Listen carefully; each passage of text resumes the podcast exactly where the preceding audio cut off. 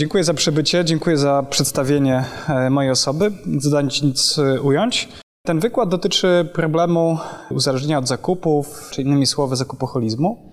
E, natomiast chcę, żebyście, panie, państwo, potraktowali ten wykład jako pewnego rodzaju pretekst do tego, żeby w ogóle pomyśleć o tym, czym są uzależnienia, a szczególnie uzależnienia od czynności, z tego względu, że w ostatnich latach badania psychologiczne nie tylko wskazują na wzrost tego rodzaju problemów, e, więc mówi się i o zakupoholizmie, i o pracoholizmie, e, różnego rodzaju uzależnieniach behawioralnych. I coraz więcej tych uzależnień trafia do podręczników, które później psychiatrom służą do e, diagnozy zaburzeń. A po drugie, żeby potraktować ten wykład jako pretekst do myślenia o pewnego rodzaju nawykach konsumenckich. Być może coś, co każdy z nas, każda z pań może obserwować w swoim zachowaniu bądź w zachowaniu e, innych osób. W sensie szczegółowym chciałbym pokazać dzisiaj te rzeczy, które dotyczą tego pytania.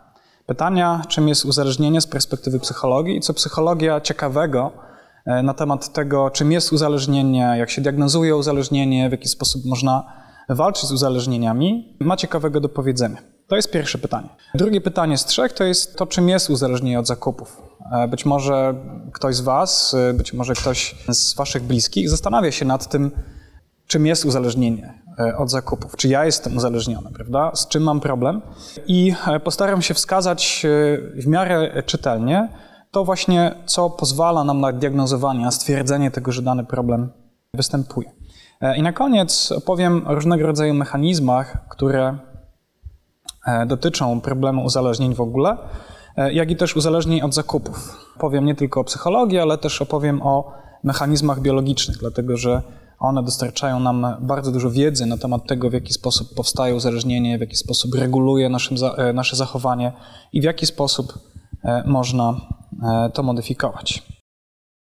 E, zacznę od e, takiej akademickiej, akademickiego wątku, mianowicie od tego, w jaki sposób można sklasyfikować tego rodzaju zaburzenie uzależnienie od zakupów i w jaki sposób można to scharakteryzować, jakie typy wyróżniamy.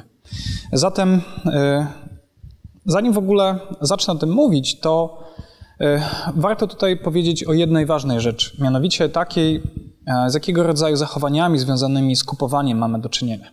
E, dla nikogo nie jest tajemnicą to, że kupować można w sposób planowany. E, to znaczy, robimy sobie listę i wyznacznikiem często naszej zdolności do samokontroli jest to, aby wykonywać zakupy, aby kupować zgodnie z tą listą, prawda? I często słyszymy, że zaleca się, jeśli chcesz panować nad swoimi mm, zachowaniami konsumenckimi, to planuj. Zdecydowanie to jest jeden rodzaj. E, drugi rodzaj to są tak zwane zachowania nieplanowane. Czyli to jest taka sytuacja, kiedy na przykład idziemy sobie ulicą i przypominamy sobie, że w domu nie ma chleba albo nie ma masła, e, wchodzimy do pierwszego lepszego sklepu i kupujemy. To jest coś, co jest typowe, coś, co jest nawykowe, coś, co no, e, powoduje to, że mamy w domu coś do jedzenia. Trzeci rodzaj to jest taka sytuacja, kiedy mamy do czynienia z zachowaniem, które nie jest planowane, ale jeszcze dodatkowo to jest takie zachowanie, które e, kierowane jest e, emocjami. To jest tak zwane zachowanie impulsywne. E, to znaczy, kupujemy coś po to, żeby sobie poprawić nastrój, po to, żeby przestać czuć się źle. Myślimy sobie o tym, że właśnie tego rodzaju zachowanie byłoby najlepszym sposobem, aby poradzić sobie z jakąś depresją, albo mówiąc językiem kolokwialnym, z dołem. E, I trzeci rodzaj e, kupowania to jest taka sytuacja, kiedy mamy do czynienia z kompulsją, czyli czymś, e, czego nie możemy przerwać. To jest taka sytuacja, kiedy tracimy kontrolę nad swoim zachowaniem i kupujemy, mimo tego, że tak naprawdę danego produktu, danej rzeczy nie potrzebujemy. I wtedy możemy mówić o uzależnieniu. Wchodząc zatem w głębiej w ten problem, jaka jest ta mm, różnica pomiędzy normą a patologią? E, I to e, psychiatrzy i psychologowie ilustrują na, e, na różne sposoby. Mianowicie na przykład mówi się o tym, że z patologią, czyli z pewnego rodzaju problemem, mamy do czynienia wtedy, wtedy kiedy ludzie są pochłonięci zakupami. Nie myślimy tutaj raczej o takiej sytuacji typowej, jak co roku, prawda, że w grudniu jest świąteczna gorączka i wszyscy biegają, prawda, ponieważ chcą kupić wszystko, żeby niczego nie zabrakło e, na stole, ale raczej mówimy to o takiej sytuacji, kiedy człowiek niezależnie od pory roku, niezależnie od tego, czy są okazje, czy ich nie ma, angażuje się w zakupy, na przykład przegląda e, internet i, i kupując często wydaje ponad miarę, e, często wykracza poza budżet, co w konsekwencji na przykład może skutkować tym, że ma się długi bądź dokonuje się różnego rodzaju kradzieży po to, żeby mieć obiekt, który się bardzo chce. E, kolejna kwestia e, to nie tylko wydawanie ponad miarę, ale też kupowanie e, wielu produktów, które zaspokajają jedną potrzebę. Znam takich panów, którzy mają kilkanaście młotków, kilkanaście śrubokrętów bardzo podobnego rodzaju, masę pił i tak dalej, mimo że bardzo rzadko z tego wszystkiego korzystają, ponieważ uważają, że prawda, każda kolejna jest lepsza albo dobrze było mieć kolejną w kolekcji. E, co dalej? E, z patologią mamy do czynienia także wtedy, kiedy e, pewne zachowanie jest na tyle intensywne i na tyle częste, że przekłada się na pewnego rodzaju problemy, na przykład kłopoty w pracy albo życie rodzinne.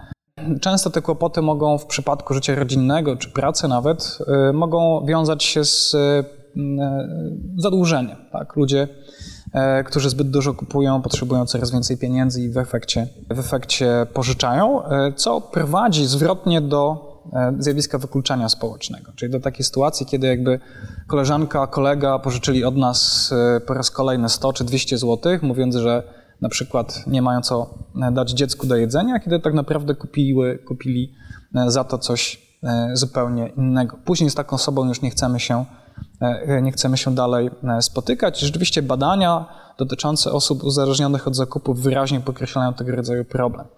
E, zwrotnie działa to podwójnie negatywnie na osoby, Mianowicie dlatego, że wykluczenie społeczne powoduje to, że nie mamy zdolności, nie mamy odpowiednich zasobów do tego, aby radzić sobie z problemem, który wystąpił. Ponieważ jeśli od nas odwrócili się inni ludzie, to tego kapitału społecznego nie jesteśmy w stanie wykorzystać w procesie na przykład terapii czy w procesie leczenia, który jest niezwykle ważny wtedy, kiedy mówimy o walce z tego rodzaju e, problemem. E, z patologią mamy do czynienia nie tylko wtedy, kiedy idziemy za pewnym impulsem. Tak? Wyobraźmy sobie taką sytuację, stoimy przed e, piękną wystawą, widzimy fajną sukienkę, myślimy sobie, to jest właśnie coś, co chciałabym mieć, tak? albo to jest właśnie kurtka, którą dawno e, chciałem kupić, to jest pewnego rodzaju impuls i to jest dość typowe e, w zachowaniach konsumenckich, e, ale w przypadku osób, które mają, cierpią problem związany z uzależnieniem od zakupów, obserwuje się to, że nie tylko te osoby kierują się impulsem, podejmują decyzję o tym, że tak, chcę to kupić, ale też zatapiają się w tej czynności, czerpią z tego przyjemność i chcą sobie ją intensyfikować, dokonując kolejnych kolejnych zakupów. E, to, co wiąże się z tego rodzaju czynnością, to jest w ogóle proces wybierania, podejmowania decyzji. To jest nie tylko samo kupowanie, ale także przeglądanie produktów. To są różnego rodzaju rytuały i to wszystko prowadzi do tak zwanego dozowania sobie przyjemności, tak, związanej e, z daną, z daną czynnością. To, co jest ciekawe, to to, że badacze zaobserwowali taki efekt, iż pojawienie się internetu, a szczególnie zakupów internetowych, które dzisiaj dokonuje się łatwo, przyjemnie, mamy obok produktów, które chcemy, również produkty, które inni przeglądali, które warto byłoby kupić. E, internet podniósł znacząco e, ryzyko mm, powstawania tego rodzaju problemu uzależnienia się od zakupów, z tego względu, że w internecie mamy na przykład duży wybór, e, mamy możliwość porównywania cen i tak dalej. E, dokonywania racjonalnych decyzji, to jest owszem zaleta internetu, ale też przy okazji internet nas pochłania. Wchłania jak nas jak e, czarna, e, czarna dziura i mija kilka godzin, prawda? A my wciąż jeszcze nie podjęliśmy decyzji. Na koniec muszę powiedzieć tak, że podsumowując ten fragment, że to, co różni normę i patologię, jeśli chodzi o zakupy, to jakie są konsekwencje działań. Więc w przypadku tego, kiedy e, nie ma jakichś wielu negatywnych konsekwencji tego, że ktoś lubi robić zakupy, spędza dużo czasu, a tym, że jest uzależniony, to rozróżnienie przebiega właśnie w tym miejscu, kiedy mówimy o konsekwencjach danego zachowania. Czyli jeśli to przyjemność, to zaangażowanie, zaobserwowanie prowadzi do długów, do kradzieży, do problemów zdrowotnych, problemów rodzinnych, wtedy pojawia się poważny e, problem. E, no i badacze sobie tak trochę żartobliwie, trochę poważnie typują tak zwanych patologicznych konsumentów. Te typy może nie są takie bardzo ostre, w zasadzie w e, zachowanie osób, które są uzależnione od zakupu obserwuje się zachowanie, które świadczą o każdym z nich, ale myślę, że na rozgrzewkę warto o tych kilku rzeczach tutaj opowiedzieć. Mówi się o takim typie reaktywnym, czyli takim patologicznym konsumencie, który aktywizuje się szczególnie wtedy, kiedy myśli o tym, o konkretnej marce, czyli na przykład konkretnej marce ubrań, samochodu, samochodów i tak dalej. To jest e, taki typ, który przede wszystkim dokonuje zakupy, dlatego że to zaspokaja jego potrzeby czysto emocjonalne. E, związane na przykład e, z przynależnością, związane z tym, że dzięki temu zyskuje jakiś, jakiś prestiż. To jest taki typ, który jest przede wszystkim materialistą, który uważa, że posiadanie e, jest szczególnie ważną wartością społeczną. Drugi typ to jest taki typ pobudliwy.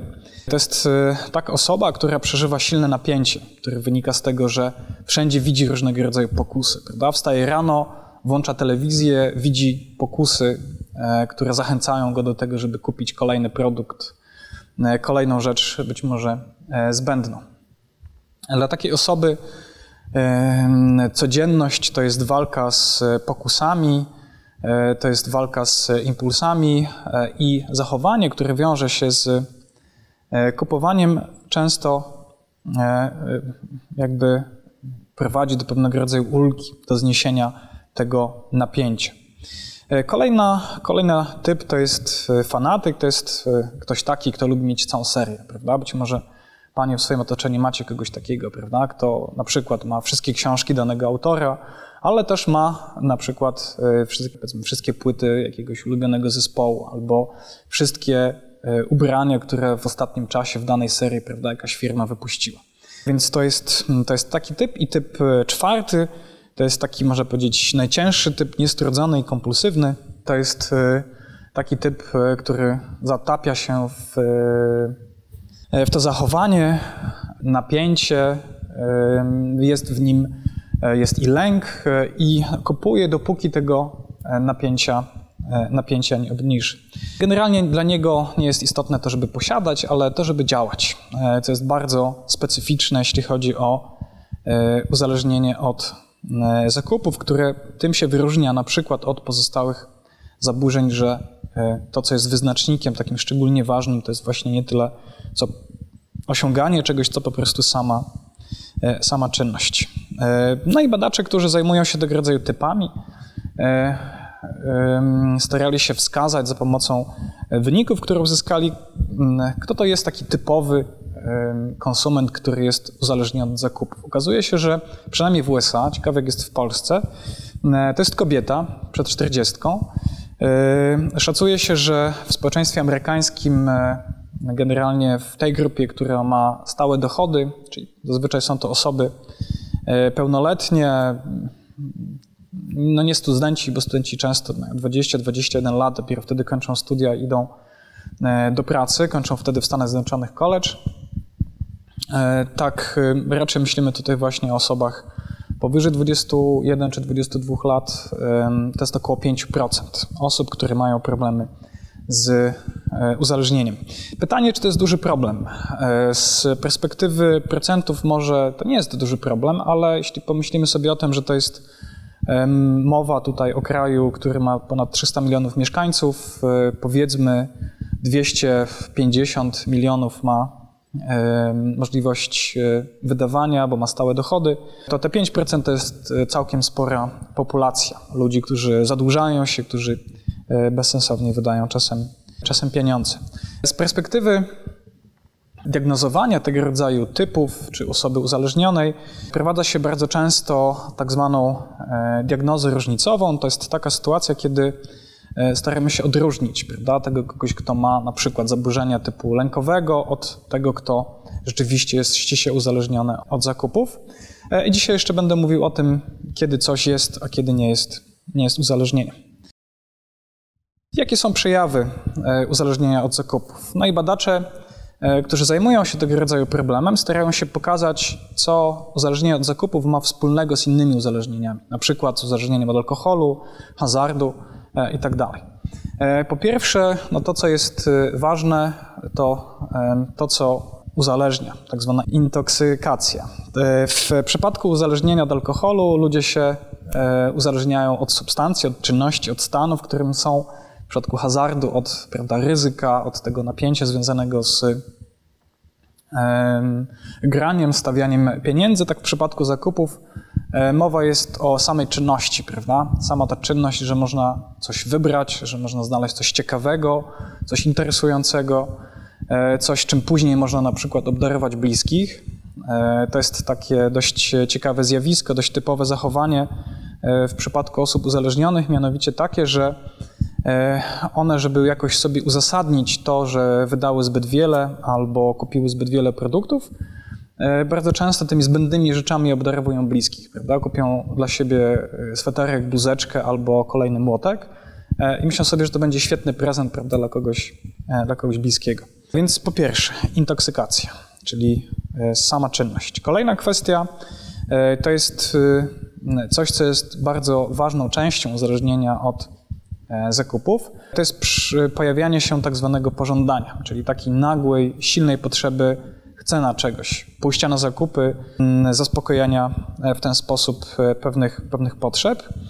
I to, co pokazują badania, to to, że to pożądanie jest w dużym stopniu warunkowane tym, w jakim nastroju jesteśmy. Okazuje się bowiem, że te osoby, które przeżywają silne wahania nastroju, na przykład są w stanie depresji albo E, w stanie euforii bardzo często właśnie odczuwają tego rodzaju pożądanie, które jest bardzo silne i pcha ludzi do, do zakupów. Kolejna, trzecia rzecz to jest utrata, utrata kontroli e, nad zachowaniem. Czyli to jest taka sytuacja, kiedy człowiek e, coś sobie zaplanował, E, natomiast w pewnym momencie, na przykład z racji tego, że pojawiła się jakaś okazja, możliwość wydania pieniędzy, porzuca wcześniejsze plany i rzuca się w wir czynności. W tym przypadku to są oczywiście zakupy. Okazuje się bowiem, że taką tendencję do tracenia kontroli nad swoim zachowaniem mają osoby, które mają obniżoną albo niestabilną samoocenę. Nie są pewne siebie, swojej własnej e, wartości, więc w efekcie dużo łatwiej jest im angażować się i tracić kontrolę, tracić kierunek nad swoim zachowaniem. E, istnieją w tym przypadku e, pewnego rodzaju skutki odstawienia. No w przypadku alkoholu to są różnego rodzaju objawy, takie czysto fizjologiczne. Tego w przypadku zakupów się nie obserwuje, ale obserwuje się na przykład obniżenie nastroju, obserwuje się pewnego rodzaju obsesyjne myśli. Negatywne skutki, o tym już wspomniałem, to są e, różnego rodzaju, różnego rodzaju długi, E, wykluczenie społeczne itd. Tak Zatem podsumowując, kiedy mamy z uzależnieniem do czynienia? Po pierwsze, wtedy, kiedy e, występuje obsesja, czyli takie intensywne myślenie o danej czynności. E, w tym przypadku jest to czynność zakupów. To jest powracanie myślami, to jest nawet budzenie się w środku nocy, prawda, i myślenie o tym, co można byłoby kupić. Kolejny to jest tak zwany komponent behawioralny, to jest kompulsja, czyli to jest taka sytuacja, kiedy człowiek z jednej strony nie może przerwać e, zakupów, nie patrzy na zegarek, czy jest dzień, czy jest noc, tkwi w tym, e, a z drugiej strony to jest taki przymus powracania do danej czynności. To jest tworzenie pewnego rodzaju rytuałów, które wiążą się z zakupami. E, po trzecie, okazuje się, że czynność taka jak zakupy, ale mogą to też być inne, czynności w przypadku zagrożeń behawioralnych to jest taka sytuacja, kiedy dana czynność służy do regulacji nastroju.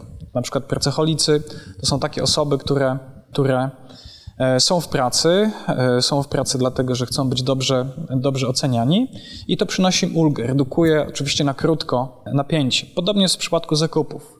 Sama czynność jest fajnie, wybieram, wybieram, podejmuję decyzję, ale później pojawia się często e, poczucie winy, że wydało się zbyt wiele, że po raz kolejny złamało się e, plany e, i niestety człowiek przeżywa negatywne, negatywne emocje, co później napędza po jakimś czasie wywołuje stan znowu pożądania i znowu człowiek wpada w tą pętlę czynności. To, co jeszcze warto tutaj zaakcentować, mianowicie to jest to, co dzieje się w mózgu. E, I e, dzisiaj jeszcze trochę o tym e, powiem. Zaznaczę, że z perspektywy biologicznej czy z perspektywy psychiatrycznej istotne jest to, na ile dana czynność zmienia funkcjonowanie mózgu. Więc w przypadku uzależnień od na przykład narkotyków, to co jest typowe, to to, że człowiek zaczyna, biorąc narkotyki, zaczyna przeżywać stany euforii wyłącznie E, dzięki narkotykom. Nic go nie cieszy, nie cieszy go nie wiem, e, sukces zawodowy, nie cieszy go e, obecność innych czy innego rodzaju przyjemności, tylko sam narkotyk powoduje to, że, że człowiekowi jest dobrze. Jeśli uzależnienie się rozwija, to w przypadku narkotyków, narkotyków, narkotyków okazuje się, że tylko narkotyk jest w stanie zredukować nieprzyjemne napięcie, które powstało. Jeśli chodzi o uzależnienie od czynności, to tego rodzaju wzorzec zmiany w mózgu obserwuje się u hazardzistów. Do tej pory nie udało się pokazać, że e, uzależnienie od zakupów prowadzi do pewnego rodzaju e, zmian w mózgu, w układzie nagrody odpowiedzialnym za odczuwanie przyjemności, ale to jest prawdopodobnie tylko kwestia czasu, kiedy to zostanie jakoś wykryte. E, natomiast to nie znaczy, że mózg, funkcjonowanie mózgu nie ma znaczenia w powstawaniu tego uzależnienia, e, o czym jeszcze się dowiem. Więc można by powiedzieć tak, to wszystko, tak, co można byłoby na temat e, uzależnienia od zakupów powiedzieć, no bo wiemy, kiedy się pojawia, czym się charakteryzuje. Natomiast żaden badger, żaden psycholog w tym momencie by się nie zatrzymał, prawda? ponieważ chciałby poznać E, co takiego prowadzi do tego rodzaju sytuacji? Jakie czynniki wyznaczają to uzależnienie i w jaki sposób można byłoby sobie z tym poradzić? I chciałbym teraz pokazać na kilku przykładach wybrane mechanizmy, które warunkują uzależnienie od, od zakupów. Po pierwsze, to co chciałbym zasygnalizować, że w dużym stopniu ten problem, którym jest uzależnienie od zakupów, to nie jest problem nowy, ponieważ już w starożytności mówiło się o tak zwanej oniomanii, tak? czyli od e, uzależnienia od posiadania, kupowania, nabywania rzeczy. E, natomiast e, to, co jest specyficzne w dzisiejszych czasach, to to, że dzisiejsza ekonomia według niektórych to nie jest ekonomia w takim bardzo klasycznym rozumieniu. Nauka o o pieniądzach, tym jak funkcjonuje gospodarka, ale to jest hedonomia, czyli to jest taka, taki dział wiedzy, taki dział gospodarki, można powiedzieć, e, który służy e, temu, e, aby konsumentowi dostarczał przede wszystkim przyjemności. Więc i w naszej kulturze i pieniądze oznaczają przyjemność, ponieważ wiążą, wiążą się z możliwością wymiany gotówki na przyjemności, jak i też zakupy są pewnego rodzaju przyjemnością dlatego że wiążą się z pewnego rodzaju e, czynnością. E, I to, co jest ciekawe, jeśli e, czytać to, co wiadomo na temat hedonomii, to to, co akcentują badacze. Mianowicie akcentują to, że celem ekonomii jest dzisiaj, szczególnie w krajach zachodnich, stwarzanie takich warunków, żeby konsumentowi było przyjemnie, a skoro jest i przyjemnie i po jakimś czasie przestaje być przyjemnie, to chodzi o to, żeby tą przyjemność potęgować. Zatem to, co się zauważa, to to, że e, żyjemy w takich warunkach względnego bezpieczeństwa, więc w efekcie, skoro te potrzeby są zaspokojone, e, zaczynamy myśleć o tym, e, w jaki sposób zrobić sobie dobrze, w jaki sposób zwiększyć przyjemność, którą odczuwamy. To, co jest typowe w społeczeństwach o stosunkowo wysokiej zamożności, to to, że jeśli już te podstawowe potrzeby są zaspokojone, człowiek zaczyna myśleć przede wszystkim o tym, aby zwiększać własną e, przyjemność, żeby jemu, jej było przyjemnie. Chcę, żebyście Państwo się wczuli przez chwilę w e, takich typowych konsumentów. To jest przykład z, z, mojego badania, który, który pokazuje pewnego rodzaju konsekwencje tego nastawienia nas jako konsumentów na, na przyjemność. Dobrze? To jest taki eksperyment, który dotyczy tak zwanej aktywizacji kategorii poznawczych. Chciałem Wam pokazać, jakie są konsekwencje e, aktywizacji pewnego rodzaju e, myśli w głowie. E, najpierw prezentacja krótkiego eksperymentu, a później trochę o wynikach, dobrze? Zadanie, które tutaj stoi przed, przed paniami, to jest zadanie, które polega na tym, żeby stwierdzić, czy to, co widzicie na ekranie, jest słowem, czy nie jest słowem. Dobrze? Będzie kilka bodźców, więc proszę się mocno skupić. To jest łatwe zadanie. Ok, to zacznę. Słowo czy nie słowo? Słowo, ok, zgoda. Kolejny? Słowo, nie słowo? Nie słowo, ok. Zgoda. Słowo. Ok. Seks. Celowo to słowo, ponieważ e, to posłużyło nam jako materiał wyjściowy. E, w naszych badaniach prosiliśmy naszych badanych o to, żeby kategoryzowali bodźce, które widzą na ekranie, jako słowa, jako nie słowa. Natomiast wśród nich były ukryte, e, te, ta, czy była ukryta ta specyficzna kategoria, słowa związane z seksem. Więc seks, jak i też inne elementy. No i wtedy, kiedy ludzie widzieli sobie takie, takie słowo, Skupiali się przede wszystkim na tym, żeby zanalizować jego znaczenie, tak? stwierdzić, czy to jest coś, co występuje, coś, co normalnie y, używają w języku. Natomiast y, nie zwracali zupełnie uwagi na to, jakiego rodzaju konsekwencje y, może mieć myślenie o tego rodzaju rzeczach, czy w tym przypadku może mieć myślenie o seksie. W naszym eksperymencie ludzie najpierw kategoryzowali te bodźce na słowa i niesłowa, a następnie mówiliśmy im dziękujemy za to, to było zadanie rozgrzewkowe, teraz twoim zadaniem jest, twoim zadaniem jest wybór e, poszczególnych produktów. W naszym badaniu podzieliliśmy sobie produkty na dwie kategorie, na produkty hedonistyczne i na produkty takie zwykłe, utylitarne. Przykładem produktu utylitarnego to jest na przykład woda. E, to jest coś, co musimy pić, prawda, czy, czy, w postaci herbaty, czy, czy wody w butelce, e, ale też i piwo. Piwo nie trzeba pić, chociaż nie wszyscy to, to rozumieją. Jest to produkt hedonistyczny, prawda, ponieważ zaspokaja podstawową potrzebę jak pragnienie, ale też dostarcza e, właśnie przyjemności. I wyniki, które później obserwowaliśmy, przedstawia tego rodzaju wykres. Ten wykres przedstawia te wyniki, ale także e, podział na dwa e, rodzaje konsumentów. E, po lewej stronie to są wyniki osób, które mają tak zwaną niskość, czy miały tak zwaną niską impulsywność konsumencką, natomiast po prawej stronie są to osoby z wysoką impulsywnością konsumencką.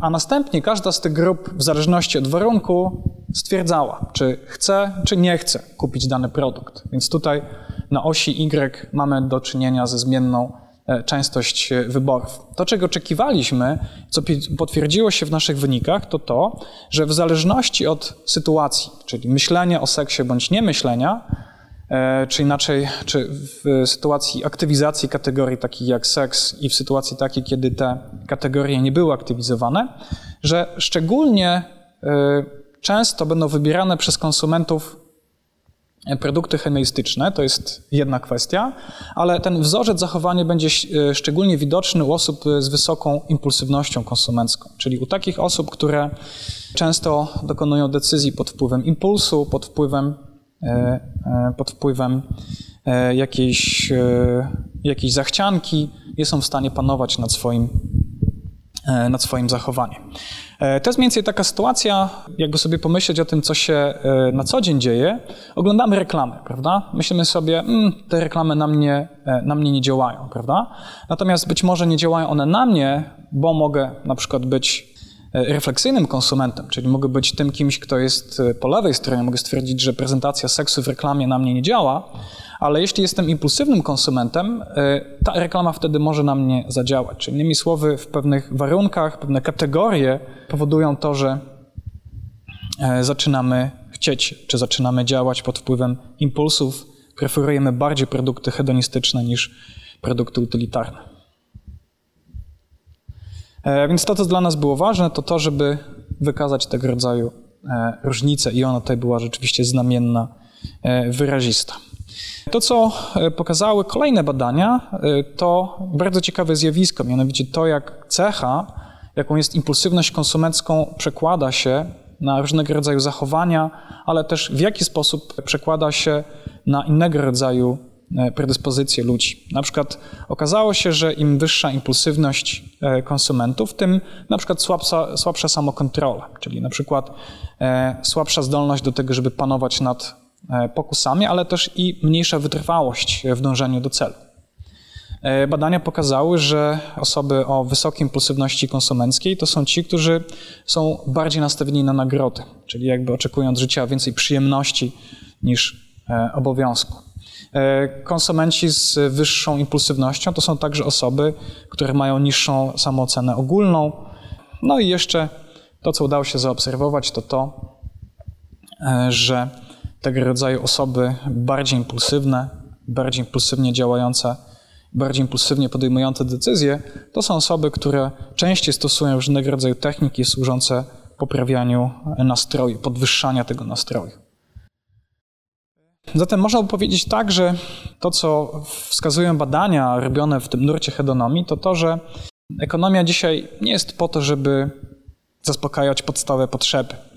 E, jest przede wszystkim po to, żeby dać ludziom e, satysfakcję. W związku z tym służy temu, aby zwiększyć, zdominować dostarczanie e, przyjemności nad dostarczaniem pewnych użyteczności, czy zaspokajaniem użytecznych funkcji. To, co jeszcze jest ciekawe, to, co wiąże się z nastawieniem na, na przyjemności, coś, co jeszcze wiąże się z byciem impulsywnym konsumentem, to pewnego rodzaju e, negatywne zjawiska w zakresie myślenia i funkcjonowania.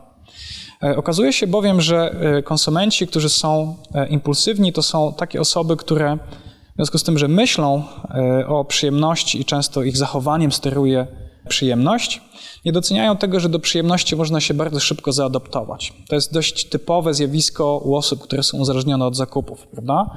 One myślą sobie, że pójście do sklepu i spędzenie dwóch, trzech godzin to jest najlepszy sposób na, e, na spędzenie czasu, ale nie wiedzą, że bardzo szybko mózg, uwaga, procesy poznawcze przystosowują się do tego rodzaju sytuacji i coś, co pół godziny temu było czystą przyjemnością, już taką przyjemnością E, nie jest. E, dlatego, że my, ludzie, do przyjemności się bardzo szybko, czy relatywnie szybko się adaptujemy.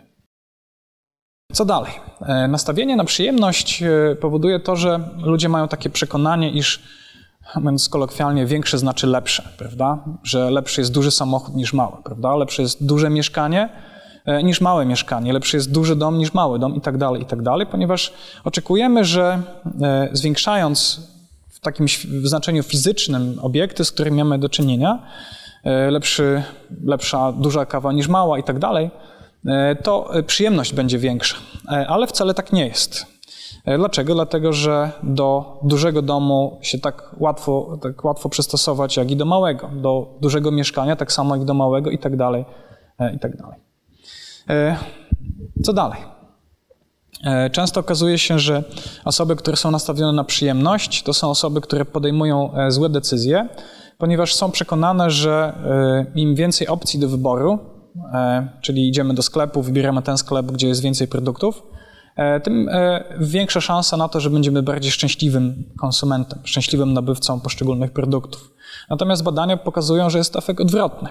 To znaczy, im więcej było opcji do wyboru, im więcej produktów przeglądaliśmy, tym większy jest żal postdecyzyjny e, i tym w konsekwencji większe zaangażowanie w zakupy kolejne, prawda? No bo jeśli się nie udało podjąć sensownej, zadowalającej decyzji za pierwszym razem, no to szukamy, myślimy sobie, to nie jest ten produkt, który mnie zadowoli, prawda? Idę i szukam dalej. To jest e, znowu niebezpieczne zjawisko. E, I tych e, takich różnego rodzaju błędów poznawczych w zakresie podejmowania decyzji jest sporo i one są dość często właśnie obserwowane w sytuacjach zakupowych, sytuacjach podejmowania tego rodzaju decyzji. To, co jest jeszcze charakterystyczne u osób, które są uzależnione od zakupów albo są takimi impulsywnymi konsumentami, to jest nastawienie na produkty luksusowe. To jest kupowanie produktów luksusowych, ponieważ one się często kojarzą z przyjemnością, one się kojarzą e, z prestiżem, zaspokajają pewne potrzeby, które charakteryzują osoby uzależnione od zakupów bądź impulsywnych konsumentów. To jest wynik takiego bardzo ciekawego badania, które pokazuje, co z naszymi myślami, co w naszej głowie robi myślenie o produktach luksusowych. To jest badanie, e, badanie amerykańskie, które kilka lat temu zostało opublikowane. Nie wiem, czy podobne wyniki można byłoby uzyskać w Polsce. Załóżmy, że tak, że to e, również są dane, które dobrze nas opisują. To był taki bardzo prosty eksperyment, w którym osoby w grupie kontrolnej myślały, analizowały zwykłe produkty, takie jak woda, chleb, masło i tak dalej. Natomiast w drugiej grupie, w tej grupie, którą nazwano priming luksusem, e, to była grupa osób, które e, oglądały produkty luksusowe, luksusowe samochody, luksusowe produkty spożywcze i tak dalej. E, to, co badacze przewidywali, to to, że myślenie o luksusie wywoła specyficzne efekty, ponieważ ogólnie rzecz biorąc ludzie dążą do tego rodzaju posiadania, do posiadania tego rodzaju produktów, y, bo uważają, że one zaspokajają pewne potrzeby. Natomiast y, pytanie jest takie, czy tak rzeczywiście się dzieje. Badacze y, podejrzewali, że wcale tak nie jest, że jeśli efekt zdobywania produktów luksusowych jest, to on jest bardzo krótki. Długofalowo efekty są zdecydowanie bardziej negatywne. I zobaczmy, co tutaj ciekawego uzyskano. Mianowicie uzyskano coś takiego, że osoby, które najpierw myślały o luksusie, na przykład miały wyższy poziom depresji albo były bardziej niezadowolone z siebie. Oczywiście miały wyższe aspiracje materialistyczne, miały także wyższą motywację do rywalizacji e, i na przykład, co ciekawe, stwierdzały, czy częściej się zgadzały z takim stwierdzeniem, że e, to nie on, ale sąsiedzi na przykład są odpowiedzialni za to, żeby zużywać mniej wody. Tak były badania prowadzone w takim stanie amerykańskim, gdzie woda jest e, bardzo, bardzo cennym zasobem, jest jej niewiele. E, jak widać, myślenie o ksusie powoduje to, że inni ludzie są spostrzegani jako bardziej odpowiedzialni za pewne problemy, nie my. Myślenie o luksusie powoduje to, że czujemy się gorzej. W związku z tym na pewno nie jest to dobre zjawisko. Reasumując, można powiedzieć tak, że to, co pcha konsumentów i to, co wywołuje E, uzależnienie od zakupów to jest po pierwsze nastawienie na przyjemność. Coś, co jest akcentowane przez współczesną ekonomię, szczególnie w takich krajach, które już są rozwinięte albo które się rozwijają. E, co dalej? Kolejna kwestia, to co uruchamia, to co potęguje uzależnienie od zakupów, to nastawienie na dobra materialne i na luksus przede wszystkim. E, I jak widzimy, luksus szczególnie ma taką dość wyjątkową właściwość, że pogarszając nastrój, powoduje paradoksalnie to, że, że chcemy tych produktów jeszcze, e, jeszcze bardziej. To, co jeszcze w innych badaniach wykazano, wykazano coś takiego, że e, pacjenci, osoby, u których zdiagnozowano tego rodzaju problem, jak uzależnienie od zakupów, e, bardzo często akcentują to, że czują się jak w sidłach. To znaczy i w telewizji, i w pociągu, wszędzie E, akcentuje się to, że trzeba kupować, trzeba nabywać i to jest dla nich poważny problem, co często też bardzo mocno blokuje przed wyjściem z tego rodzaju problemu. Więc to jest czynnik społeczny, jako jeden z ważnych mechanizmów uruchamiających uzależnienie od zakupów. Co dalej? Co jeszcze ciekawego można byłoby na ten temat powiedzieć? Chciałem zwrócić uwagę na jedną ważną rzecz, e, mianowicie na rolę mózgu w kształtowaniu z jednej strony zachowań, konsumenckich, ale też funkcje mózgu w kształtowaniu uzależnień. Jeśli sobie popatrzymy na taki bardzo prosty, można powiedzieć nawet nienaukowy przekrój mózgu, to można tutaj stwierdzić istnienie takich dwóch ważnych części, które warunkują nasze zachowanie. To, co jest ewolucyjnie najstarsze, czy bardzo stare w porównaniu z innymi częściami mózgu, to jest ciało migdałowate, które jest odpowiedzialne za to, że odczuwamy impulsy, odczuwamy emocje, można powiedzieć, że to jest taki rejon mózgu, który nazywamy mianem układu nagrody. E, układ nagrody jest potrzebny do tego, żeby odczuwać przyjemność. Natomiast to, co jest ewolucyjnie znacznie młodsze, coś, co jest e, warunkiem sprawnej samokontroli, refleksji, zastanowienia się, to są te obszary, to jest kora czołowa i kora przedczołowa, e, i one są odpowiedzialne za właśnie refleksję i za E, kontrolę. Z języka angielskiego te rejony nazywają się PFC czy e, ACC, kora czołowa i kora przedczołowa. E, I badacze, znając to, że kontrola i emocje są umiejscowione w tych dwóch częściach mózgu, starali się zobaczyć, co dzieje się w mózgu wtedy, kiedy ludzie podejmują decyzje skoncentrowane na przyjemności. Wczujcie się, panie, w taką sytuację, że jesteście w takim skanerze, który obserwuje to, jak funkcjonuje wasz mózg, a przed wami e, wyświetlane są czekoladki, prawda? No i teraz obok tego, że wyświetlane są czekoladki, to jeszcze podawana jest cena i po podanej cenie e, komputer pyta was, czy za tą cenę chciałybyście kupić te czekoladki. Oczywiście są różne czekoladki, szwajcarskie, belgijskie, różne takie. No i po tym, e, kiedy komputer za, zapytał was, czy chcecie kupić, czy nie, pojawia się kolejny, kolejny produkt i tak kilkanaście razy. E, to, co tutaj widać na, na wykresie, to mianowicie taką sytuację, kiedy produkt był najpierw pokazywany przez 4 sekundy, następnie była pokazywana przez kolejne 4 sekundy jego cena, a później przez 4 sekundy osoby mogły się zastanowić nad tym, e, czy chcą dany produkt kupić, czy go nie chcą za podaną cenę. E, więc mamy tutaj na osi czasu taki układ. Najpierw produkt, następnie cena, później wybór, a następnie mamy, mamy wyniki. To, co najpierw e, tutaj należy zauważyć, to to, że mamy podział na takie dwie sytuacje.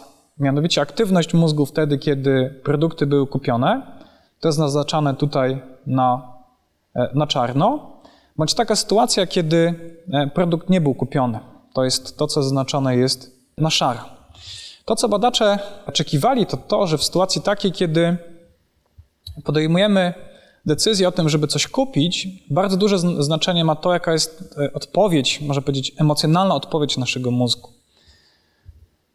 W związku z tym dynamikę zachowania, wyborów i tego, co pojawiało się w całej procedurze, zestawiono z aktywnością mózgu. E, I zobaczmy, co tutaj jest bardzo ciekawe. Mianowicie ciekawe jest to, e, co mamy po tej stronie. To jest taka sytuacja, kiedy produkt został kupiony, czyli został wzbudzone dążenie, potrzeba e, posiadania danego produktu.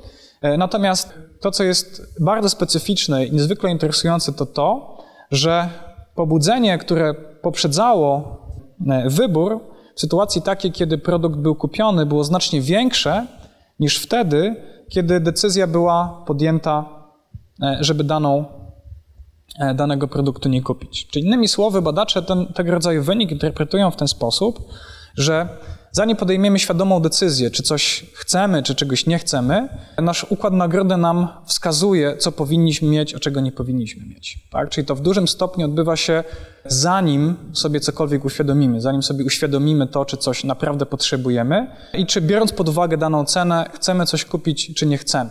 To jest niezwykle, niezwykle ciekawe, ponieważ gdyby to odnieść do takiej sytuacji życiowej, to może powiedzieć tak, że jak wchodzimy do sklepu, to zanim popatrzymy na cenę, zanim się zastanowimy nad tym, czy warto to kupić, czy nie, to nasz mózg już wcześniej wytworzy pewnego rodzaju reakcje, które się przekładają na naszą decyzję. Prawda? Jeśli coś nam się spodoba, a dokładnie naszemu mózgowi, mimo tego, że nie jesteśmy w stanie sobie tego uświadomić, to przekłada się znacząco na e, e, podjętą decyzję. Moim zdaniem niezwykle, niezwykle ważny mm, wynik. Natomiast w sytuacji takiej, kiedy e, decydujemy się żeby czegoś nie kupić, to bardzo często jest to związane z bardzo słabą odpowiedzią tej części mózgu związanej z generowaniem emocji, doświadczaniem przyjemności.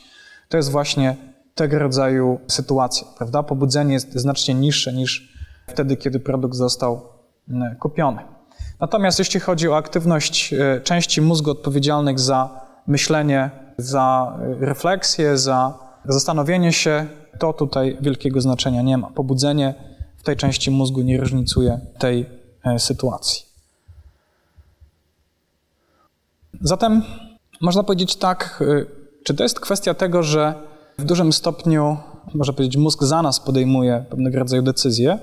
No, w pewnym stopniu, w pewnym stopniu tak. Dużo zależy od tego, co się dzieje, jak reaguje nasz układ nagrody i to w konsekwencji ma wpływ na, na nasze decyzje. E, jeszcze inne ciekawe zjawisko było badane przez e, amerykańskich badaczy i zostało opublikowane kilka lat temu.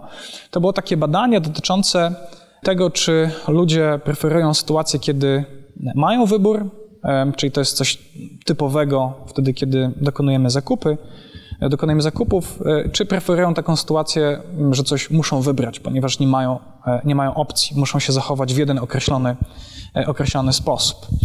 I to, co pokazały tego rodzaju badania, to to, że wtedy, kiedy podejmujemy decyzję o wyborze danego obiektu, to może być produkt, to może być e, coś innego, to znowu aktywne są dwa, dwie części mózgu. Ta jedna odpowiedzialna za refleksję i za kontrolę, z kolei ta druga odpowiedzialna za, e, e, za emocje. I co się okazuje? Mianowicie okazuje się, że znacznie większe pobudzenie, szczególnie pobudzenie w tych częściach mózgu odpowiedzialnych za powstawanie przyjemności, powstaje wtedy, kiedy ludzie stoją przed możliwością wyboru. E, Im więcej opcji wyboru, tym tak naprawdę silniejsza odpowiedź mózgu e, niż wtedy, kiedy, kiedy tej możliwości wyboru nie ma.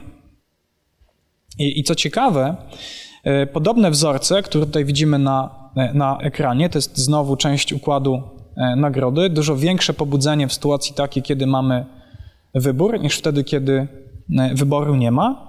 I w innej części układu nagrody sytuacja jest bardzo podobna. Mianowicie Znowu jest e, większe, silniejsze pobudzenie e, w sytuacji, znaczy mniejszy minus, w sytuacji takiej, kiedy mamy możliwość e, wyboru. Co to pokazuje? To pokazuje taką sytuację, że ludzie z racji tego, jak reaguje ich mózg, zdecydowanie wolą bardziej sytuację wyboru. I co ciekawe, to nie tylko dzieje się wtedy, kiedy człowiek dokonuje wyboru jako takiego, nawet to dzieje się wtedy, kiedy zaczyna myśleć o tym, co będzie E, za chwilę, co się stanie i zdecydowanie preferuje taką sytuację, kiedy, czy reaguje pobudzeniem przyjemności wtedy, kiedy myśli się o możliwości wyboru, o tym, że będziemy wolni w naszych e, decyzjach, niż wtedy, kiedy będziemy musieli coś e, zrobić. I gdyby odnieść to znowu do, do zakupów, to jest dość oczywiste, prawda, że konsumenci zdecydowanie wolą większą pulę opcji do wyboru, ponieważ to jest przyjemniejsze. Tak? I to jest taka sytuacja, gdzie prawdopodobnie mózg wskazuje nam, podpowiada w cudzysłowie, e, żeby dążyć właśnie w tym, e, w tym kierunku. E, kończąc wątek dotyczący mózgu, chciałem zwrócić jeszcze uwagę na jedną rzecz, mianowicie taką, że problem uzależnienia jest tak naprawdę bardzo złożony. Tego nie można sprowadzić wyłącznie do, do mówienia o kilku ośrodkach. Ten wykres Wprawdzie dotyczy uzależnienia od narkotyków, ale on akcentuje to, jak wiele ośrodków w mózgu jest zaangażowanych w powstawanie przyjemności. Tym ważnym elementem to jest ten ośrodek w mózgu, który jest odpowiedzialny za, za powstawanie tej, tego pożądania, tej nagłej potrzeby, konkretnego zachowania czy konkretnej czynności. Główna część układu nagrody, no i ta część mózgu, która jest odpowiedzialna za kontrolę. W sytuacji takiej, kiedy pobudzenie mózgu jest znacznie silniejsze w układzie e, nagrody, natomiast pobudzenie w tej części odpowiedzialnej za hamowanie czynności jest mniejsze, wtedy wygrywa impuls, wygrywa e, właśnie uzależnienie. Jeśli chodzi o psychologię, to tutaj bardzo ciekawym wyjaśnieniem tego, jak powstaje uzależnienie, jest e, taki model, który oparty jest na, na samokontroli. Chciałbym teraz chwilę o tym powiedzieć, a następnie przejść do ostatniej części, czyli o, e, o tym, co wiadomo na temat zwiększania samokontroli, czyli co wiadomo na temat e, walki z, z uzależnieniami. Samokontrolę można podzielić na, na takie trzy rodzaje. Pierwsza to jest sytuacja taka, kiedy mówimy o samokontroli skutecznej, prawda? To jest, to jest ta, ta część naszego życia, kiedy skutecznie działamy, kiedy E, z powodzeniem osiągamy e, cele. Druga sytuacja to jest taka, kiedy w sposób nieskuteczny kontrolujemy. To się zdecydowanie rzadziej zdarza. To jest taka sytuacja, kiedy nie mamy dostatecznie dużo zasobów, e, nie osiągamy celów, które zamierzaliśmy. No i trzeci rodzaj, to pominę, to jest taka sytuacja, kiedy wkładamy zbyt wiele wysiłku w jakąś rzecz. Czyli zamiast zrezygnować, powiedzieć sobie dość, to poświęcamy zbyt, zbyt wiele czasu. To też jest przejaw niewłaściwej samokontroli. Co zatem e, prowadzi do, do tego, że nasza samokontrola jest e, niewłaściwa? Tych czynników jest e, bardzo, bardzo wiele i one też dobrze tłumaczą, dlaczego ludzie wpadają w uzależnienie od czynności, od zakupów na przykład. Po pierwsze, to co powoduje, że uzależniamy się od jakiejś czynności, to jest brak celów albo niewłaściwa struktura celów. Czyli na przykład ludzie sobie e, zakładają, że na przykład chcą być e, świetni w czymś, w jakimś e, działaniu, na przykład chcą być świetnym sportowcem i tak dalej, ale te cele wyższego rzędu nie są wspierane przez cele niższego rzędu, prawda? Często jest tak, że ludzie sobie zakładają, tworzą bardzo ambitne cele, ale cele mniej ambitne e, często się z nimi nie wiążą, prawda? Chcę być świetnym sportowcem, ale na przykład wyobrażam sobie, że codziennie powinienem zjeść sobie czekoladę, napić się piwa i tak dalej, prawda? Ponieważ chcę, być, chcę, żeby było mi przyjemnie. To są takie czynniki, które zdecydowanie utrudniają osiąganie tego e, odległego celu. Kolejna rzecz to są zbyt wysokie standardy wykonania. To jest na przykład taka sytuacja, kiedy stwierdzamy, no mam z czymś problem i myślę sobie, od dzisiaj już więcej tego nie robię, prawda? Piję za dużo piwa, od dzisiaj koniec, ani jednej butelki, prawda? Mijam wszystkie bary, y, nie umawiam się z kolegami i tak dalej, i tak. To jest problem, e, ponieważ jeśli narzucimy na siebie zbyt wiele, jedna porażka, czyli pójście na e, piwo z kolegą, którego nie widzieliśmy przez 20 lat czy przez 15, będzie oznaczało to, że mam słabą wolę, że nie jestem w stanie sobie e, poradzić, więc to jest pierwszy krok, wyznaczanie zbyt wysokich standardów do porażki do utraty wiary w siebie. E, co dalej? Różnego rodzaju negatywne emocje mogą powodować to, że E, dążymy do tego, aby poprawić sobie nastrój, żeby poczuć się lepiej. E, to nie zawsze jest e, właściwe, dlatego że jeśli okaże się, że to jest najlepszy sposób, czyli na przykład zakupy do tego, żeby sobie poprawiać nastrój, to może napędzić pętlę i może wpędzić nas w uzależnienie. Kolejna kwestia to jest sytuacja taka, kiedy przestajemy monitorować swoje zachowanie.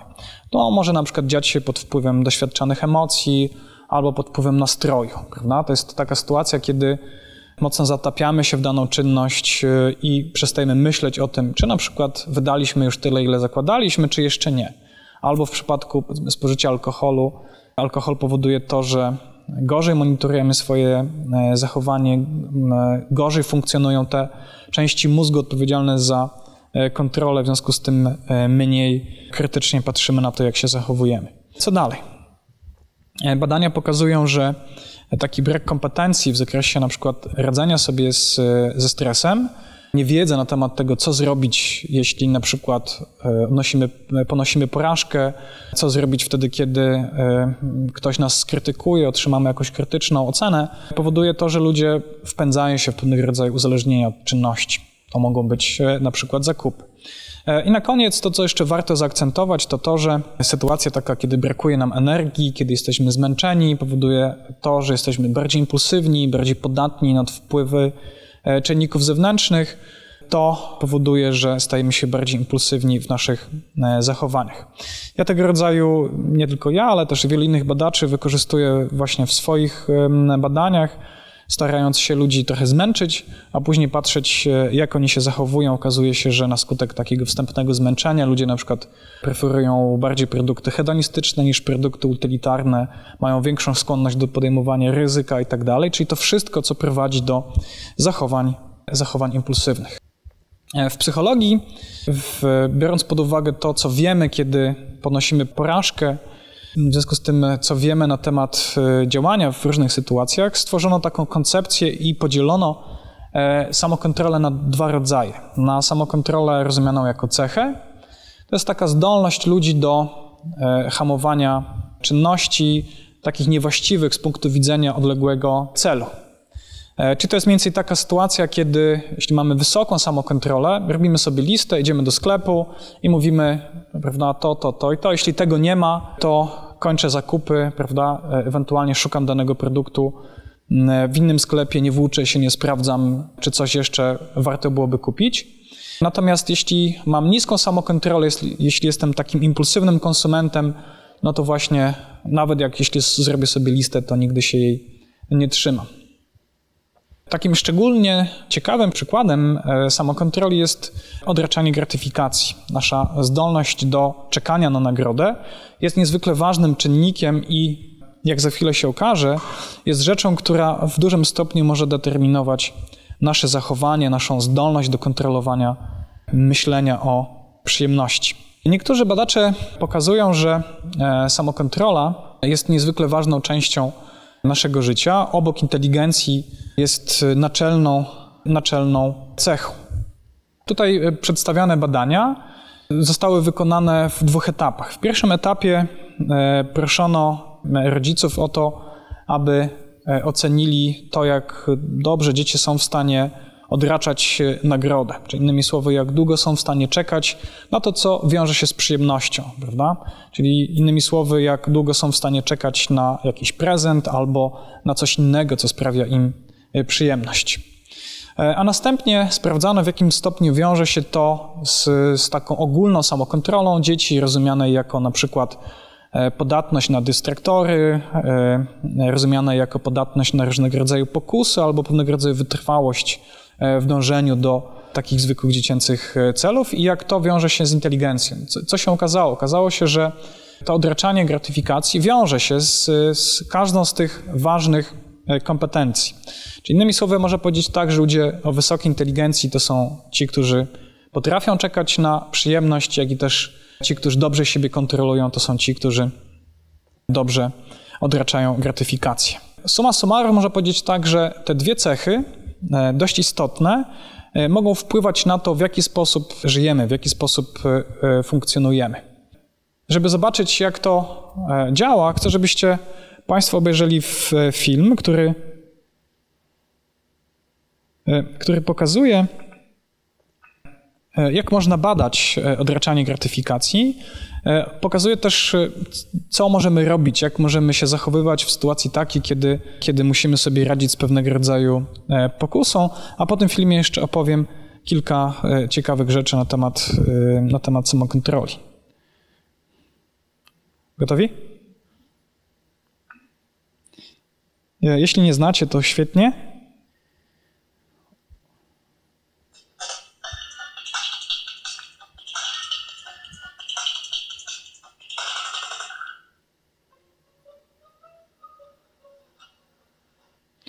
To jest taki test, e, który służy do sprawdzenia tego, czy e, człowiek, dziecko jest zdolne do odraczania gratyfikacji. To samo było robione z udziałem dorosłych. Tutaj przykład z udziałem dzieci. Sytuacja jest taka, że dziecko pokazywana jest pianka, stąd nazwa tego testu marshmallow test. A następnie mówi się, że jeśli nie zjesz, to dostaniesz kolejną nagrodę, kolejną piankę, więc będziesz mógł, mogła zjeść dwie pianki. Jeśli zjesz z kolei, no to problem jest taki, że nie czeka ciebie nagroda.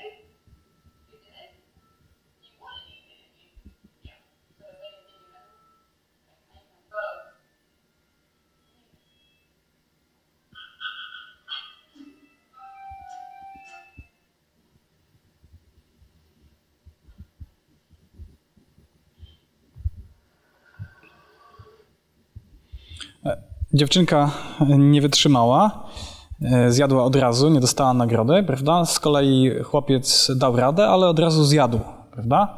E, to jest taki przykład, który pokazuje, jak działa samokontrola, to znaczy jak długo się męczymy, walczymy z pokusą, staramy e, się radzić sobie z konsekwencjami impulsów, które powstały w nas, to prowadzi do pewnego rodzaju zmęczenia. Ale to też jest przykład, który pokazuje, co można robić, aby e, sytuacyjnie zwiększyć samokontrolę. Można dokonywać różnego rodzaju prawda, zabaw, odwracać uwagę od obiektu, który chcemy i tak dalej, prawda? Możemy też y, udawać, że coś jemy, prawda?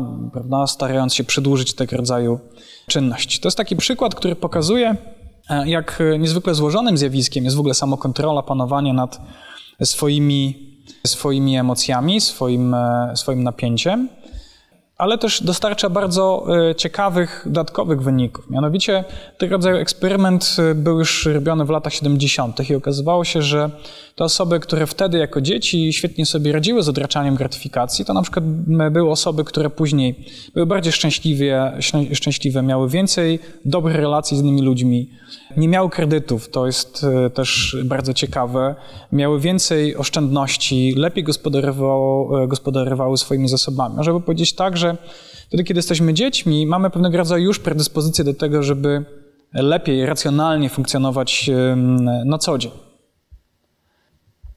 Zatem badacze mówią, że to jest e, ważna cecha.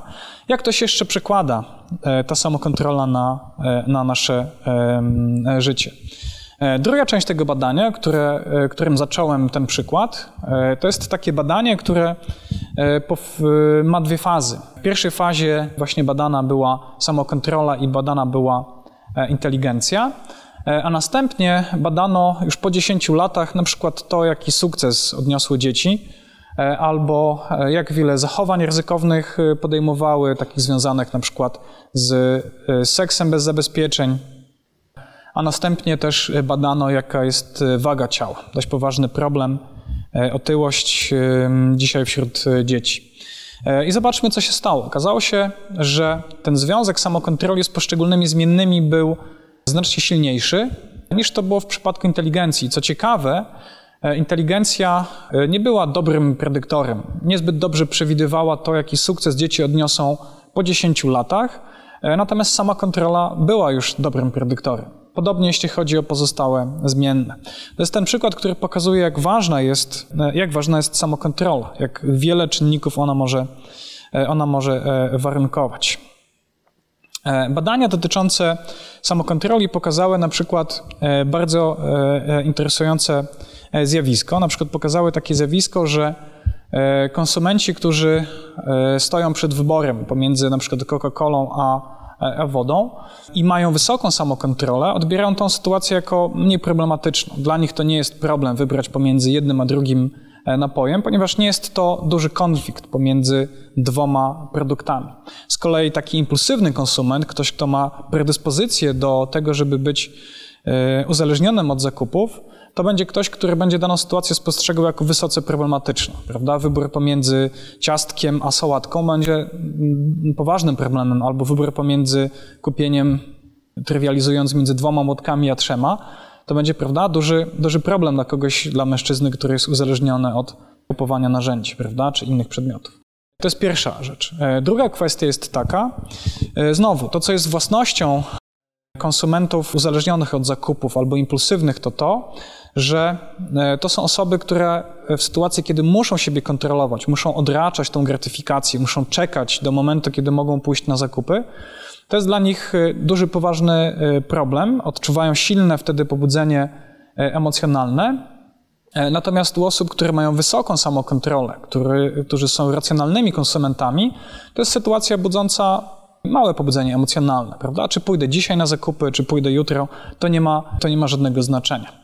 No i co ważne, w przypadku osób, które mają silną samokontrolę, samokontrola nie jest problemem, nie wymaga aż tak wiele siły. Natomiast u osób, które mają problem z samokontrolą, są impulsywnymi konsumentami albo są uzależnione od zakupów, obserwuje się takie zjawisko, że ta sama czynność znacznie więcej kosztuje, znacznie więcej wysiłku trzeba włożyć w to, żeby zapanować nad pokusami, wtedy, kiedy jest się e, impulsywnym e, konsumentem.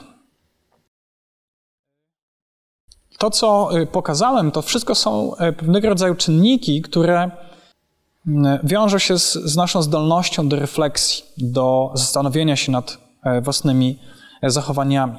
Czasem się okazuje, że i tak przynajmniej um, wynikałoby z badań. Czasem okazuje się, że to nie wystarczy do tego, aby wyjaśnić to, w jaki sposób e, powstaje uzależnienie, w jaki sposób my możemy się uzależniać od różnego rodzaju czynności.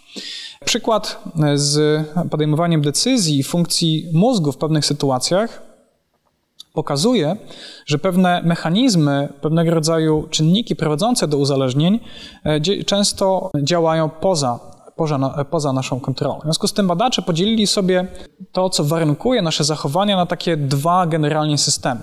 Pierwszy system to jest system refleksyjny, kontrola, panowanie nad sobą i system automatyczny, czyli taka sytuacja, kiedy coś dzieje się często bez naszej woli, jest uruchamiane często spontanicznie. To jest to, e, co mieliśmy w przypadku tego przykładu z aktywizacją myślenia o seksie, prawda? E, działało to niezależnie na kobiety czy na mężczyzn, na każdą próbę E, na każdą próbę e, tak samo. Dlaczego? Dlatego, że to jest pewnego rodzaju uniwersalna kategoria, która powoduje to, że e, nasze zachowanie staje się automatyczne. W efekcie jedno i drugie, interakcja między tymi dwoma systemami wpływa na, na to, jak dobrze kontrolujemy swoje, swoje zachowanie. Zatem to, co robią badacze, koncentrując się na na y, tych czynnikach automatycznych pokazują, że w dużym stopniu za powstawanie uzależnień mają takie czynniki, które można y, opisać y, ogólnie rzecz biorąc jako impulsy. Wtedy, kiedy staramy się panować nad impulsami, wtedy, kiedy na przykład staramy się kontrolować to, czy iść na zakupy, czy, czy nie iść, okazuje się, że człowiek jest w stanie panować wyłącznie nad pewnego rodzaju konsekwencjami tego rodzaju impulsów. Nie jesteśmy w stanie zbyt dobrze panować nad tym, co powstaje w sposób automatyczny. Nie jesteśmy w stanie panować nad tym, co widzimy, nie jesteśmy w stanie uniknąć przekazów medialnych, witryn sklepowych itd., tak itd. Tak w związku z tym jedyne, co jesteśmy w stanie zrobić, to panować nad konsekwencjami tych automatycznych zjawisk, tych, nad tym, co dzieje się bez naszej e, woli i wiedzy. Przegląd badań pokazuje, że te impulsy, czyli pewnego rodzaju czynniki automatyczne, są poważnym czynnikiem warunkującym nasze zachowanie, na przykład wtedy, kiedy stopień automatyzacji czynności jest szczególnie duży. To znaczy, to jest taka sytuacja, kiedy na przykład e, w związku z zakupami wiążą się różnego rodzaju rytuały, że idziemy na zakupy, następnie jemy sobie jakieś tam ciasteczko, pijemy kawę. Im częściej to robimy, im więcej czynności z tym związanych, tym bardziej ta czynność jest automatyzowana i później w konsekwencji tym trudniej jest powstrzymać impuls związany e, z kupowaniem.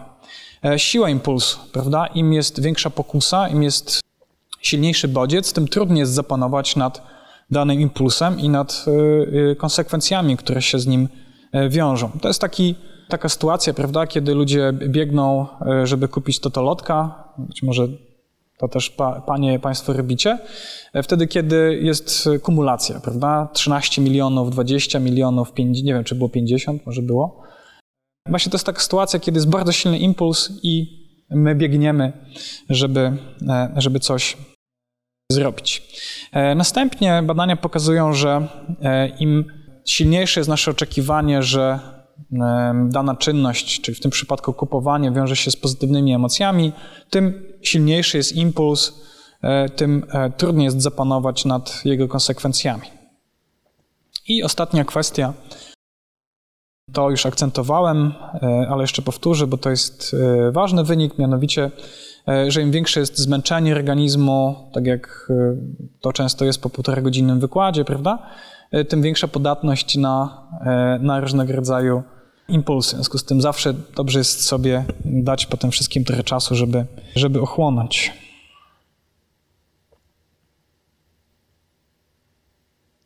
Na koniec, e, powiedzmy 3-4 minuty, chciałbym e, omówić e, problem dotyczący zwiększania samokontroli. Ponieważ jeśli sobie przypomnicie Państwo to, co powiedziałem do tej pory na temat samokontroli, to można było powiedzieć tak, że tę wiedzę można było wykorzystać poniekąd nie tylko do zrozumienia tego, jak to się dzieje, że ludzie wpadają w problem uzależnienia od zakupów czy innych czynności, ale też można było wykorzystać jako element myślenia o tym, w jaki sposób można zwiększyć samokontrolę. No to skoro wiadomo, że jesteśmy bardziej impulsywni, częściej kupujemy więcej e, wtedy, kiedy jesteśmy zmęczeni, no to dość oczywistym jest powiedzenie, że odpoczynek, a szczególnie sen, powoduje to, że nasza samokontrola się e, regeneruje.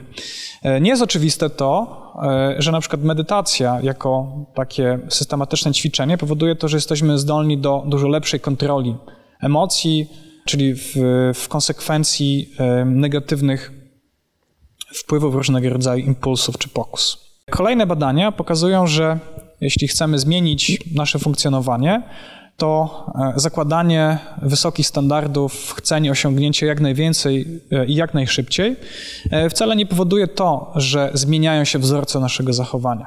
Dopiero systematyczne działanie, tak to jak w przypadku tutaj opisanego badania, powoduje to, że możemy zmienić nasze nawyki, nasze funkcjonowanie. Najpierw mniejsza rzecz, później większa małymi e, krokami. Są badania, które pokazują, że na przykład e, samokontrolę można w specyficzny sposób e, trenować. Są takie badania, które pokazują, że na przykład zachęcanie ludzi do tego, żeby do wszelkich czynności takich codziennych używali niedominującej ręki, powoduje to, że ich samokontrola rośnie. Akurat to sprawdzano w sytuacji prowokacji i mierzono agresję. Okazało się, że te osoby, które przechodzą tego rodzaju trening, e, następnie e, dużo mniejszą agresją reagują na prowokacje. Dlaczego to ma działać? To działa dlatego, że ludzie muszą nauczyć się czegoś nowego, muszą zapanować nad pokusą zrobienia czegoś szybciej i łatwiej ręką dominującą. W związku z tym, kiedy muszą robić coś ręką niedominującą, prawda? Czy na przykład y, pisanie, nie wiem, SMS-ów, czy nie wiem, krojenie chleba, czy jakieś innych rzeczy, prawda? Jeśli zaczynamy to robić y, y, drugą ręką, no to musimy, prawda, mocno się na tym skupić, panować, uczyć się cierpliwości i tak dalej. Co dalej? Na przykład badania pokazały, że e, porzucanie jednego nałogu e, zwiększa zwiększa szansę rzucenia kolejnego nałogu. Czyli innymi słowy, jeśli nauczyliśmy się, że jesteśmy w stanie sobie poradzić z jakimś problemem, dajmy na to, e, uzależnienie od zakupów jest dużym problemem, ale mniejszym jest na przykład okazjonalne palenie papierosów, to jeśli nauczymy się najpierw w pierwszej kolejności tego, żeby rzucić palenie, zwiększa się nasze poczucie wpływu, skuteczności, więc w efekcie, e, w efekcie E, nabywamy pewnych kompetencji, które przydają się e, później. E, w literaturze jest tych pomysłów na to, jak zwiększyć samokontrolę bardzo wiele. Jednym jeszcze z nich jest na przykład coś takiego, że poprzez tak zwany biofeedback, czyli poprzez specjalne urządzenie, ludzie uczą się wprowadzania swojego organizmu, swojego ciała w stan relaksacji. I okazuje się, że ta zdolność do E, relaksacji na przykład e, powoduje to, że ludzie działają mniej impulsywnie. To są takie metody, które są skuteczne zarówno w odniesieniu do osób, które są uzależnione od e, hazardu, jak i też od, od innych czynności. No i to w zasadzie byłoby tyle. Starałem się, tak jak powiedziałem na samym początku, zasygnalizować, że problem uzależnień behawioralnych y, istnieje, jest dość poważny. Y, pokazałem różnego rodzaju mechanizmy psychologiczne, które to warunkują, ale też powtórę chciałbym, żebyście panie, państwo wyszli z, z tego wykładu, myśląc o pewnego rodzaju nawykach konsumenckich waszych czy, czy waszych bliskich i starali się jakby trochę bardziej się nad tym zastanowić, prawda? Skąd się one biorą, do czego prowadzą, czy zawsze są racjonalne, czy można byłoby tutaj naszą samokontrolę konsumencką jakoś, jakoś zwiększyć. I to tyle. Jeśli są jakieś pytania, to bardzo proszę. Jakie są techniki podwyższania przyjemności? Tak to chyba brzmiało w slajdzie. Techniki e, pogłębiania przyjemności. Tak. Aha. Te, słowo techniki mnie no tak, tak. No to chodzi o to, że jakby konsumenci oczekują, e, żeby było przyjemnie, prawda? Więc te miejsca, gdzie kupują, e, są coraz bardziej przyjemne, tak? Coraz więcej się konsumentom oferuje. E, jeśli na przykład popatrzeć na dane dotyczące tego, jak. Przepraszam, czyli to są techniki nie ze strony właściwie bardziej naszej, tylko. Yy... Tak, związane z oddziaływaniem zewnętrznym. Z oddziaływaniem tak, zewnętrznym. Bo ja, bo ja tu pokazałem to po to, żeby pokazać, że ekonomia jest tak ukierunkowana, żeby tą przyjemność potęgować, prawda? A już myślałam, że my jeszcze możemy jakoś zwiększyć. No pewnie się da, tylko to chyba wykład... Nie, to chyba każdy sam no już tak, wie, tak. jak może sobie poprawić. A czy 5% uzależnienia to jest dużo? No moim zdaniem dużo. Tak? Tak, bo mówimy tutaj wyłącznie o osobach, które są wyłącznie uzależnione od zakupów. E, I często jest tak, że te uzależnienia behawioralne są skorelowane ze sobą, czyli na przykład hazardziści są dość często uzależnieni od alkoholu, e, ale no nie zawsze są zakupoholikami, więc jeśli sobie popatrzymy pod e, kątem tego, ile tych uzależnień behawioralnych w społeczeństwie może wystąpić, to nagle się robi bardzo duża grupa osób, które... 5% tak, tak. Więc nagle się robi bardzo duża grupa ludzi, którzy nieracjonalnie gospodarują swoimi zasobami, wydają zbyt wiele, unieszczęśliwiają siebie, innych, prawda? Mają negatywny wpływ na, na gospodarkę jako taką, prawda? Bo, bo z pewnej perspektywy konsument, który nie jest wypłacalny, to nie jest dobry konsument, prawda? Chciałam jeszcze zapytać, jak określić, co jest potrzebne, a co nie? Aha. Rozumiem, że y, jeżeli jest patologia, że y, ktoś kupuje, y, no nie wiem, ile? Pięć par butów w miesiącu, no to nie są mu być może one potrzebne. E, to jest ciekawe Jaka pytanie. Jaka jest granica potrzeby? Granicy nie ma. Znaczy, jeśli mówimy o konkretnych obiektach, to trudno stwierdzić, kiedy mamy problem, a kiedy go nie ma. I to, co psychiatrzy podkreślają, to to, to że czym innym jest impulsywne kupowanie, a czym innym jest uzależnienie od zakupu. Znaczy, impulsywne kupowanie może polegać na tym, że idziemy do sklepu i wydajemy e, powiedzmy 2000 złotych na, na buty, na przykład w miesiącu, ale y, jeśli mamy jeszcze na przykład kilka tysięcy złotych na, na to, żeby przeżyć dalej, wydać na inne rzeczy, to tak naprawdę nie ma problemu, tak? No to tu się zaczyna kłopot, tak? Jeśli to powoduje, że... Tak, jeśli to powoduje, że musimy się zadłużyć, jeśli to powoduje, że musimy iść do banku po pożyczkę, jeśli to powoduje bardzo takie mm, silne poczucie y, wstydu, żalu, powoduje depresję i tak dalej, to... Także trzeba odróżnić te, te dwa rodzaje zachowań. Te, które są dość typowe, e, bo są impulsywne, od tych, które świadczą o patologii. Mhm. Granicy takiej wyraźnej nie ma. To jest zawsze kwestia, jakie konsekwencje ma tego rodzaju e, działanie. Czyli? Tak. Mhm. Każdy znaczy, jeśli mówimy o diagnozie, no to wtedy psychiatr musi to zrobić, prawda? Stwierdzić, na ile kupowanie tych butów tak, jest już pewnym, pewnym problemem. E, natomiast e, e, jeśli u siebie coś takiego obserwujemy, tak, nie, lubimy kupować gadżety elektroniczne i tak dalej, no to ta, ta granica jest właśnie na tym poziomie, kiedy to zaczyna szkodzić naszemu życiu, prawda? Nie starcza pieniędzy, nie wiem, na jedzenie, nie starcza pieniędzy na innego rodzaju rzeczy, to staje się pierwszą potrzebą. Wtedy jest problem. Ja mam zapytanie dotyczące jakby um, określenia e, zakupoholizmu jako e, już choroby, która jest zapisana w DSM na przykład, tak? Czy, ona, czy ona jest związana z uzależnieniami behawioralnymi i, i czy ona w związku z tym ma właśnie podkategorię zakupoholizm i czy wtedy ma już jakieś takie kryteria e, wymienione?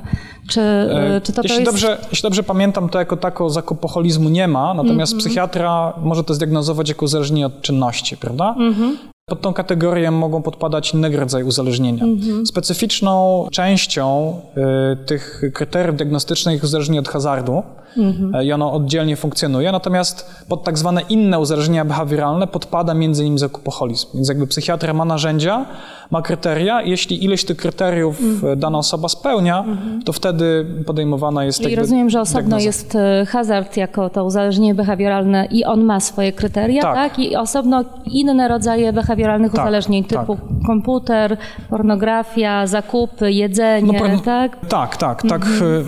tak to jest możliwe. Mhm. Znaczy DSM w Polsce nie, w Polsce jest e, ICD-10. Tak, tak. Mhm. E, DSM jest klasyfikacją amerykańską, ale one są w wielu miejscach podobne i w przypadku uzależnień to diagnozuje się to w dość podobny sposób. Znaczy zwraca się uwagę na obsesję, występowanie kompulsji, Kompulsje. pożądanie, no i wszelkie negatywne konsekwencje, mhm. więc na przykład w hazardzie to są długi, mhm. podobnie w zakopoholizmie, czyli jakby psychiatra zwraca uwagę na te wszystkie potencjalne negatywne konsekwencje danej, danej czynności. Nie? Mhm. No i w zależności od tego, który objaw, e, która część tego zdarzenia jest silniejsza, dobiera w odpowiedni sposób e, terapię. Nie? E, na ile zakupoholizm jakby ma się do niwelowania objawów lękowych?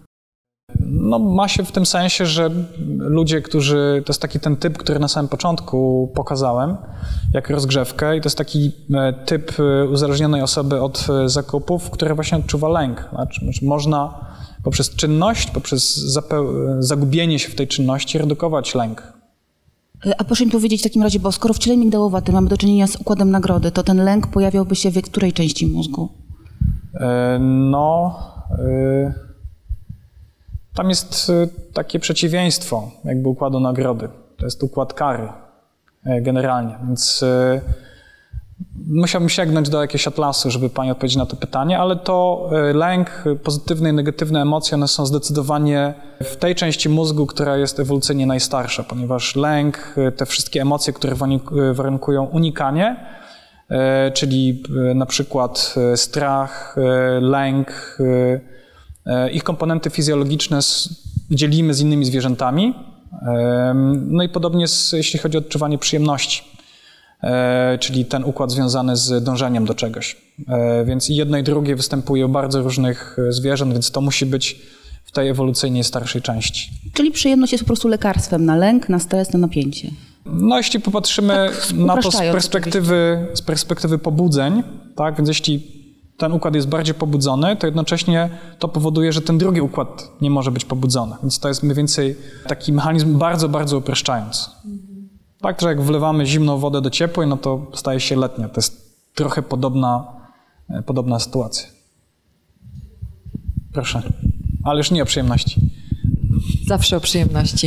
Yy, czy były jakieś badania w Polsce robione? Jaki to jest procent? Bo tam ten procent dotyczył 5%. Bardzo mniejszy, zdecydowanie mniejszy. No to właśnie. jest, jeśli dobrze pamiętam, między 2 a 3 coś takiego. Czyli były. Tak, tak, Ale tak. Po, tak, tak, tylko że mniejszy z tego względu, że mimo wszystko no, aż tak konsumpcyjnym społeczeństwem nie jesteśmy. W związku z tym aż tak często, aż tak wyraźnie my Polacy nie, nie redukujemy napięcia poprzez y, uzależnienie od zakupów. Z kolei alkoholizm na przykład jest bardziej mm, popularnym sposobem na, na redukcję napięcia, stresu.